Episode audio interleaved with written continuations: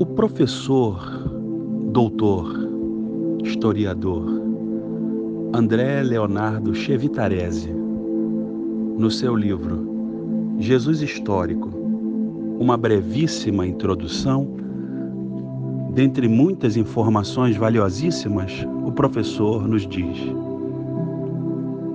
Jesus, porta-voz de Deus. Jesus, ainda em vida, era conhecido como emissário divino, conforme a citação em Mateus, capítulo 21, versos 10 e 11. Aspas.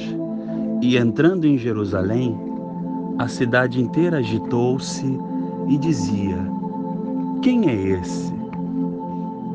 A isso, as multidões respondiam: Este é o profeta Jesus, o de Nazaré, da Galileia. Fecha aspas. Então o professor continua dizendo: Era chamado de Nabi, traduzido para o grego e depois para o português, como profeta.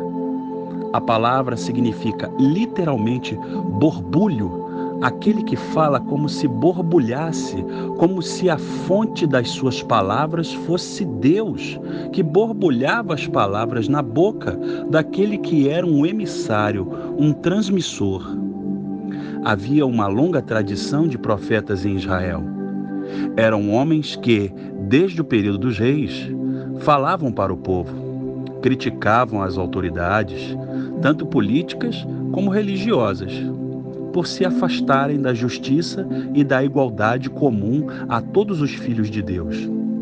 Sua mensagem inseria-se na linha dos antigos profetas de Israel, como um profeta itinerante que se poderia caracterizar como carismático, para usar o termo difundido pelo sociólogo alemão Max Weber, como a seguinte definição: aspas.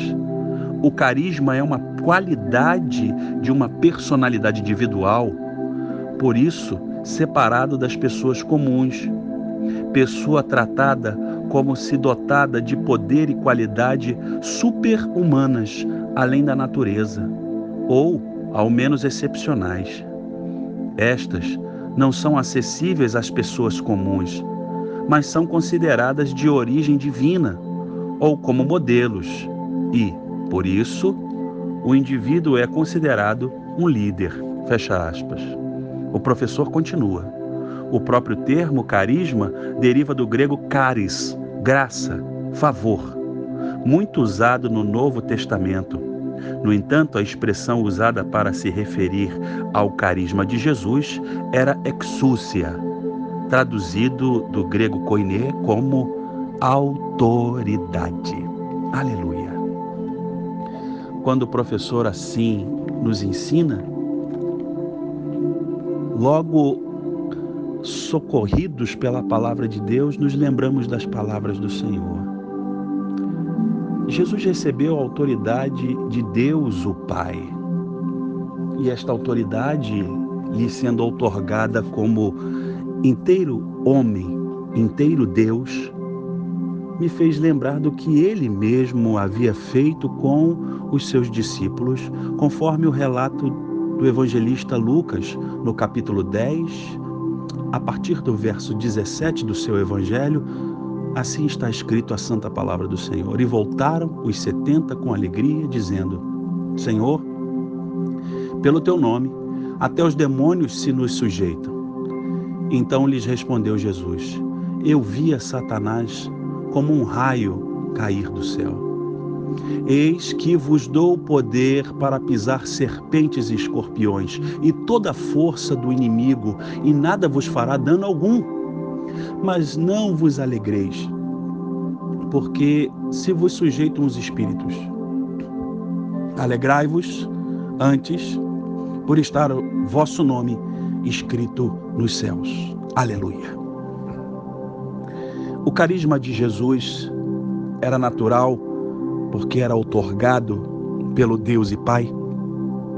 E esta outorga era fruto de nada mais, nada menos, Ele, Jesus Cristo e o Pai serem um, estarem conformes, estarem ligados, unidos.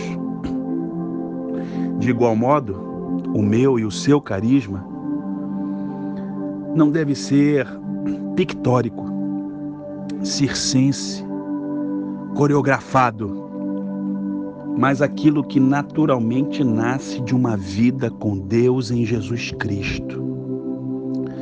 Você não precisa de nenhum tipo de artifício para que as pessoas se aproximem de você.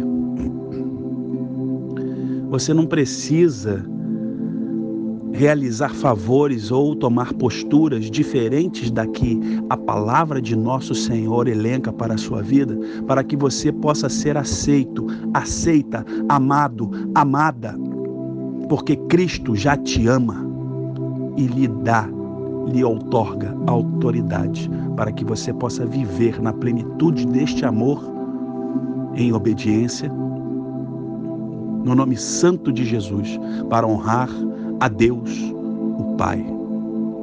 Que assim seja na sua vida, meu irmão e minha irmã. Que assim o seja em nome de Jesus.